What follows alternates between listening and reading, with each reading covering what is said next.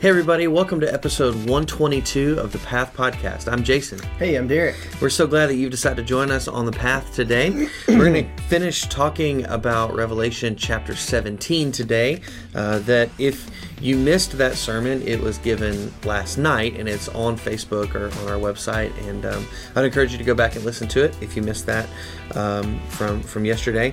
But, um, Derrick, why don't you talk us through kind of what's happening as we get sort of the the culmination of the explanation for this vision that John's been given in chapter 17. Yeah, absolutely. So we uh, we uh, went through this last night because God uh, laid on my heart something to do yesterday morning that was a little bit different. So uh, we jumped in last night uh, to verses 15 through 18. And uh, we're looking at uh, Babylon's demise. And uh, what we see here is that um, um, Babylon is, is propped up and thrives because of humanity's um, uh, feeding it financially. You see this idea of, of uh, the harlot uh, Babylon sitting on these waters and, and being you know propped up by the people. The waters are representative of the people. Uh, John, well, the angel, uh, and then John's writing is utilizing language that we see uh, in Jeremiah, mm-hmm. and uh, in Jeremiah talks about the abundant waters and those holding treasure. So what we what we realize and understand is that you know humanity and and the the financial uh, backing of humanity uh, props up this idea, this world system. It feeds it, hmm. and we talked about. Um, you know that um, in this moment you kind of have this uh, because everything that Satan does and his kingdom is uh, he's got a false trinity he's got a you know a, a false city he's got a false uh, Christ mm-hmm. um, just a counterfeit in every yeah, way yeah he yeah. he mimics what God does and is doing and will do and here in, a, in this moment you see um, a mimic version of Revelation 7 9, where mm. it says, gathered around the Lamb, there's every people, nation, uh, and tribe and tongue. And, mm-hmm. and here, you know, is, is the fact that, um, that Babylon has her own, you know, uh, multitude yeah. of people from every, every every nation as well. which to me is a mimic and certainly not as significant as the multitude that stands around the lamb sure. in Revelation 7 9, but but it's also a multitude that is duped. Yeah. A multitude that is headlong uh, and, and bec- headlong into this world system and as a result feeding it uh, financially and monetarily. Um, I think it speaks to what we've seen the last couple of weeks too. That um, you can understand how that would be alluring because it's mm-hmm. it's well, it's enough like that other system, but the requirements on me. The, the the requirement of holiness is not on me in this kingdom like it would be in that kingdom. Mm-hmm. So, I think I'll go to this kingdom instead. Right? Yeah, because it's um, a pleasure filled yeah um, funding. It's it's funding pleasure mm-hmm. and wanton desire, and I can do whatever I want. I can give myself to whatever thing I want to give it to, yeah. and and I am still. And There's this false sense of security in that. Yeah, yeah. Um, and um, once we f- finish, I'll share a quote in concluding the, uh, mm-hmm. uh, from C.S. Lewis, I think is is huge. Yeah, you know, really kind right. of in in his beautiful way of writing. Um, you know, very uh, allegorical, picturesque yeah. way describes what this chapter really shows the world is like. Sure, but um, you know I talked about uh, sex sells as you know used to be kind of a, a phrase that you understood when it came to advertisements now it's just It's just a given now. yeah well that and yeah anything sells Anything now sells, uh, that's but um, it's that to go back to those days would would be uh, Yeah. Would you know where that was probably what's considered PG now so Right, you know yeah. or, yeah Well, and and you don't even have to like the sad thing is that you don't even have to. That phrase doesn't even. It's not even a part of the conversation not. now. It's just that's a well, yeah. I take that for granted. given, It's a given that that's Yeah. a part of what's going on. But but it it goes, just goes to show that pleasure is alluring. Pleasure traps you and traps you, um, and uh, you think you have this wonderful thing, but you you don't. It's a dis- Yeah. it's a destructive thing. Yeah, it's a false pleasure. Yeah, Yeah, yeah. yeah, absolutely. It's not a lasting. It ends. Exactly, Yeah. And doesn't fill. It doesn't satisfy. It only keeps you coming back. Right. To, to play in the mud more. You know? Yeah. So. Uh, something that's not in this passage, but something we kind of talked about is how, um, it's, and it's in Revelation, and I think it, it makes a lot of sense. Um, one of the commentaries I was looking at pointed this out, and I thought, you know, that really makes sense to talk about this now because in chapters, well, yeah, beginning in chapter two of Revelation, you see these um, letters written to um, a messenger for each church of the of each of these seven churches, and every single one of them gives a warning. Some give uh, a repudiation. Some say, "Hey, you, this is what you did good," you know. Right. But what you see is how this world system, this temptress, this prostitute, this Jezebel, had already seeped into each congregation, Yeah. each um, um, cities, churches. It had seeped in in certain ways, and the angels calling those things out. Now, you know, even in the midst of, of the world system seeping into the church, there's a way out for each of these churches. There's a, a call to repentance. There's a call to say, hey, if you do this, this is how you conquer. But what we see is that Babylon has seeped into the church. Um, and um, um, because of the allure of the harlot, of the of the prostitute, of the great city of Babylon, and because we are meant to live in the world but not of the world, living in the world sometimes means that the world seeps in. Yeah, So we have to be cautious of that. We have to be careful of that. That we uh, we don't allow um, the world system to push out the system of the Lamb and the kingdom of uh, of Jerusalem, um, of the New Jerusalem, the opposing righteous city. yeah, Um, and, and and we, we just have to be mindful of that. Um, and, and you know, uh, Church at Ephesus, um, the uh, sexual immorality, or um, Church of Ephesus said they had left their first love. Yeah. Uh, in Pergamum, um, sexual immorality had seeped in already. The teaching of the temptress. Thyatira had allowed Jezebel, the spirit of Jezebel, in. Laodicea had been so infiltrated by the world they were rendered useless.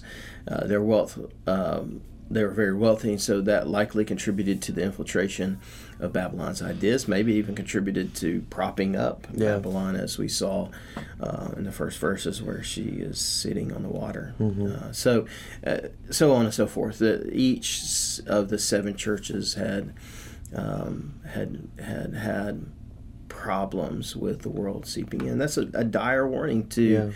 um, congregations today to say, hey, you know, in what ways are we devoted to the Lamb and not allowing the temptress in? So, yeah, yeah. I think it's really it's really important to heed the warnings that we've seen throughout the Book of Revelation mm-hmm. to to be on guard because you see in all these churches and these churches geographically were were somewhat close together. Mm-hmm. I mean, not right next door to each other, but they were in the same general region, and they're all allured away in different in different mm-hmm. directions. And so, um, the the call and the warning to be on guard against this alluring temptress is um, holistic. Like we, we've got to be on guard everywhere, uh, and not just thinking, "Oh, well, we'll never let sexual immorality get us here." That's when leaving your first love might sneak in, you know. And so it's just this focusing on the lamb so that we're not tempted in any direction away from uh, from from that kingdom. Yeah. Yeah, absolutely. And and um, sin is a cr- is crouching at the door. You know, Yeah. I mean that's uh, scripture shows not just in Revelation but throughout that um, you know uh, Satan is trying to find open doors Right. into our lives, into the lives of of us collectively to um, to neuter the power of God in our lives, Mhm. to to render us uh, where we are um, are useless for the kingdom. Yeah. Um, which you know, and that I this is about Revelation, but in the morning, you know, something that that I think has seeped into our churches uh, was something the Lord laid on my heart to preach the, that morning, um, yesterday morning, and that is uh, harboring bitterness in our hearts. And uh, Paul tells us that that uh, we can grieve the Spirit. Paul tells us that Satan uh, uses our bitterness to hold us uh, captive, Mhm. and um, and so not only do we need to be um, mindful of how the enemy has infiltrated our ranks, so to speak, we have to be aware of where we are um, and what and what might need to be repented of and and and and um, what might need to be um, put out in the open rather than being held back and Mhm. held held um, and harbored and and that was the challenge you know and um and and that you know was the challenge the Lord put in my own heart about some things that um, that I needed to confess and repent of, and that's what the angel uh, writes to. That's what Jesus writes in these letters to the messengers of each of these churches. Each of them says, "Hey, repent and turn away from this." Yeah. and that's what we have to. We, I don't know. I, I almost think we ought to collectively repent every week Hmm. of whatever the, is being revealed to us, so that we are uh, not grieving the Spirit, and we see, you know, we have opportunity. We, we don't give opportunity for Satan to hold us captive and infiltrate us with these various things, but we, we find ways uh, to acknowledge our sin and repent of that and um, and prepare our hearts and minds to be effective um, churches for God's uh, glory. So, Mhm. Yeah. so I think we have to be careful that Babylon can seep into the church, and, and we have to just constantly be aware of that and um, protect, but also acknowledge in ways that it has seeped in, and and as as Jesus told us to turn from those things and repent of those things. The final thing we talked about, uh, or well, it's not the final thing. There's two more, but uh, we talked about uh, yesterday. Babylon will be destroyed uh, by the same world system. So you've got this civil war kind of thing that happens where Mhm. um, the world gets tired with the harlot. You Yeah. know, uh, ple- that's the thing with pleasure. It, it leaves you. It it satisfies you for a moment, but it it never fully satisfies you, and you you get you get uh, you get dissatisfied with it, or you may even say you get bored with it. Mhm. And so this whole system turns on itself. Um, when when um, this was written, people assumed Babylon meant Rome. Uh, Mhm. many uh, theologians and and Rome was a superpower that seemed uh, impenetrable. I mean, uh, there was uh, Yeah. From a military standpoint. outside Yeah. sources couldn't overthrow it. Yeah. But Rome eventually fell, and it fell because it imploded from the inside. And uh, that's what happens uh, when worldly ways are guiding your um, your government, your system, the world system. You know that um, it, it eventually will fall because people will be uh, disenchanted with it um, eventually. So that happens, and um, they even uh, use language about Jezebel again that her flesh will be devoured like uh, Jezebel's flesh was devoured by dogs. Right. And so, you know, the same thing will happen to Babylon. Babylon will fall. Um, as powerful as it seems, it's built on a, a, a house of cards, if Yeah. you will, and it will fall. And then the final thing we said is that it will happen when God says it will happen. And Mm. what we realize is that even in the midst of what seems um, this powerful force that we're we're bumping up against all the time, Mhm. It is not more powerful than our God, and our God um, will destroy it when when He is ready to destroy it. Yeah. Um, kind of really important to me uh, for this sir for the, it really kind of puts a conclusion on the whole book or whole chapter of 17 and that was danny akin's conclusion in his uh, commentary and that's something we've kind of used all along in this among other r- resources but Yeah. this is what he said i just want to read the whole thing because it, it's so good and he's uh, danny says my friend cj mahaney has well said today the greatest challenge facing evangelical bible believing american christians is not persecution from the world but seduction by the world and i think that speaks to babylon Yeah. and, and the temptress and the prostitute and seducing he also continues to point out what C.S. Lewis said. He says, Christian apologist C.S. Lewis would add, We are half hearted creatures, fooling about with drink and sex and ambition when infinite joy is offered to us. Hmm.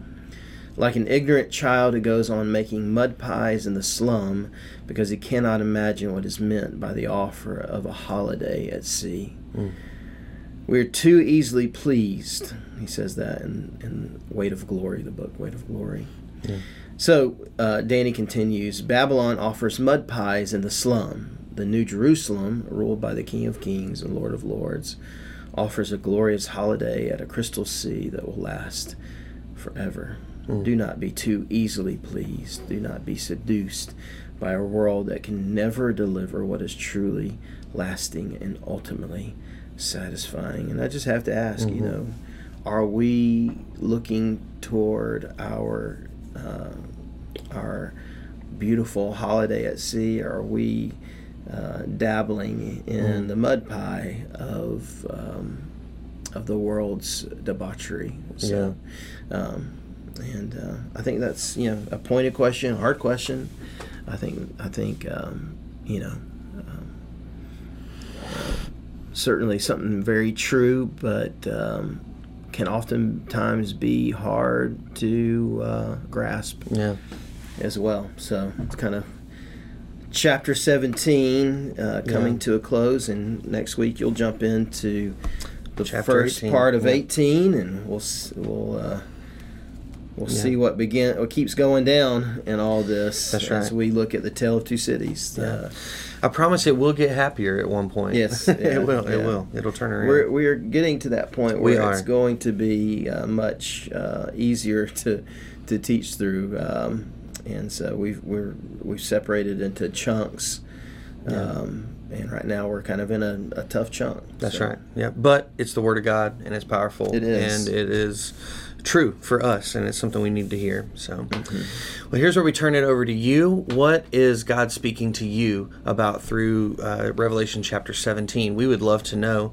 Um, we'd love to help you walk through some of those things. How could we help guide you? How could we point you back to the Word uh, to show you how? Um, what God offers is infinitely better than anything the world might have to offer. Um, you can email us at thepath at lafayettefirst.life.